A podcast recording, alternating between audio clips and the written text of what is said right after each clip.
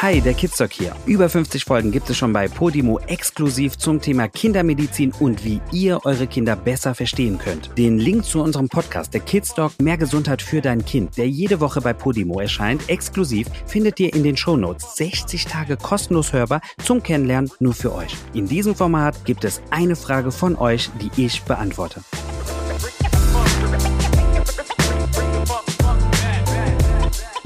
Meine Tochter, 20 Monate alt, spuckt bereits nach 500 Meter Autofahren direkt los. Das leider schon seitdem sie 10 Monate alt ist. Egal ob nüchtern, mit Ablenkung, ohne Ablenkung, vorwärts gerichtet fahren, rückwärts gerichtet fahren, alles schon ausprobiert. Und hier schreibt sie auch, ich weiß von einer Podcast-Folge von euch, dass Womex nicht das Beste ist, was man da geben sollte. Also, Vitor, Frage jetzt an dich. Woher kommt diese Reiselübelkeit? Was kann man dagegen tun? Vor allen Dingen jetzt gerade ein bisschen mit Blick auf die Urlaubszeit beginnt. Ja, Reiseübelkeit ist wirklich übel. Also es wirkt, wer wirklich an Reiseübelkeit leidet, der hat echt ein Problem, weil ähm, man man, äh, es, wer das nicht kennt, dieses Gefühl, der kann das nicht nachvollziehen, wie es ist. Ich bin ganz, ganz schlimm reiseübel, äh, habe eine ganz schlimme Reiseübelkeit. Ich kann ja noch nicht mal auf dem Beifahrersitz im Auto sitzen, ohne dass ich dann ankomme und mir so ein bisschen schlecht ist.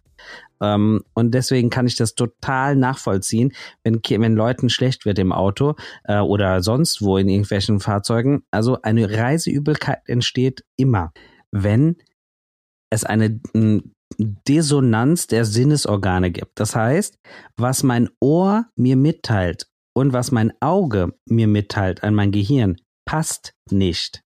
Wenn ich im Auto sitze und ich fahre Kurven rechts, links oder sonst irgendwas, dann sagt mir mein Ohr, mein Innenohr, weil da ist unser Gleichgewicht, oh, Kurve nach rechts, Kurve nach links, oh, wir bewegen uns nach vorne, Beschleunigung, Abbremsen, das sagt mir mein Ohr.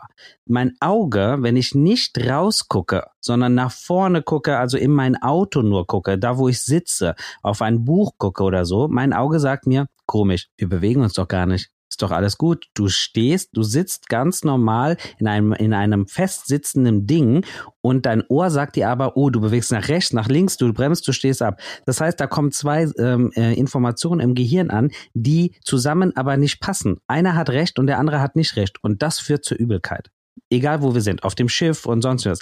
Deswegen ist hier immer das Erste, nicht keine Tablets, keine Bücher, kein gar nichts. Also das, das Auge muss wissen, wir müssen dem Auge mitteilen, wir sind im Auto. Deswegen rausgucken auf die Seite oder nach vorne gucken und dem Kind, das Kind animieren, nach draußen zu gucken. Also, dass man, guck mal, da hinten ist die Feuerwehr, guck mal, da ist ein rotes Auto. Also, dass man das Kind animiert, immer nach draußen zu gucken, damit das, das was gesehen wird, damit das Kind ähm, realisiert, ah, wir sind in einem äh, bewegten Auto, dass das Gehirn das auch so mitbekommt.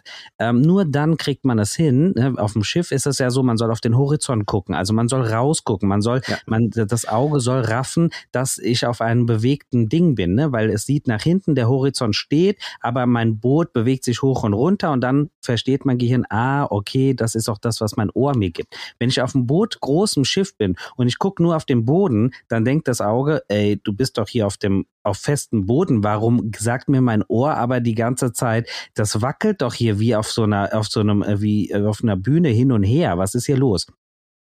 Und das muss vermieden werden. Und das ist das A und O. Die haben ja ganz viel schon probiert.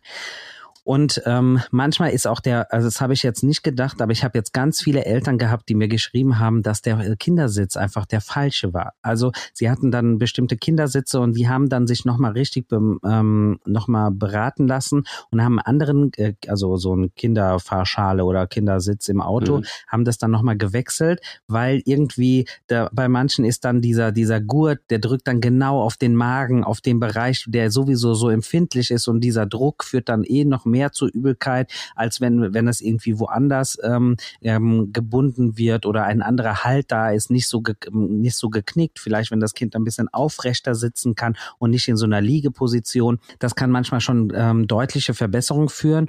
Und ähm, letztendlich muss man das dann mit dem Kinderarzt besprechen. Das wo, äh, das äh, Diphenhydriminat, also das Medikament Womex, ähm, ist ja nicht empfohlen bei Fieber oder bei Magen-Darm-Infekten. Da ist es ja auf keinen Fall äh, äh empfohlen. Das Wird ja von der ähm, ähm, Bundesstelle für Risikobewertung nicht empfohlen bei fieberhaften Infekten, weil oft das ja gegeben worden ist, wenn ich erbreche oder so beim Magen-Darm, da nicht empfohlen.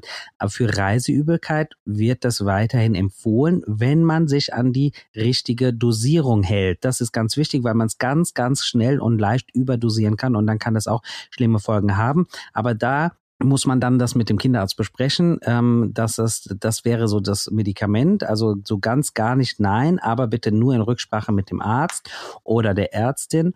Und das andere ist, dass man wirklich versucht, nochmal zu gucken, der Kindersitz, nochmal guckt, dass man nach außen fokussiert, dass nach außen der Blick immer wandert, bloß nicht nach vorne und auch nicht vorne zur Mama, sondern raus muss, der, muss das fokussiert werden. Und ähm, viele versuchen dann abzulenken. Guck mal hier und haha, die Mama und so. Und das, das ist auch kontraproduktiv. Es muss rausgucken. Und ähm, es gibt so manche so Bänder, die man so ans, ans Handgelenk macht, so Akupunkturbänder, die das wie so ein kleines Haargummi, was man dann, was so ein Noppel hat, was dann auf einen bestimmten Punkt drücken muss. Ähm, bei manchen es gibt Studien, da zeigt es so ein bisschen eine Hilfe, bei Kindern eher weniger, bei Erwachsenen eher oder so Ingwerpastillen bei Erwachsenen oder Jugendlichen, bei aber so ganz kleinen, Ingwer ist zu scharf und sollte man nicht geben, da wird es dann schwierig. Aber wie gesagt, man hat noch Alternativen und die würde ich ausprobieren.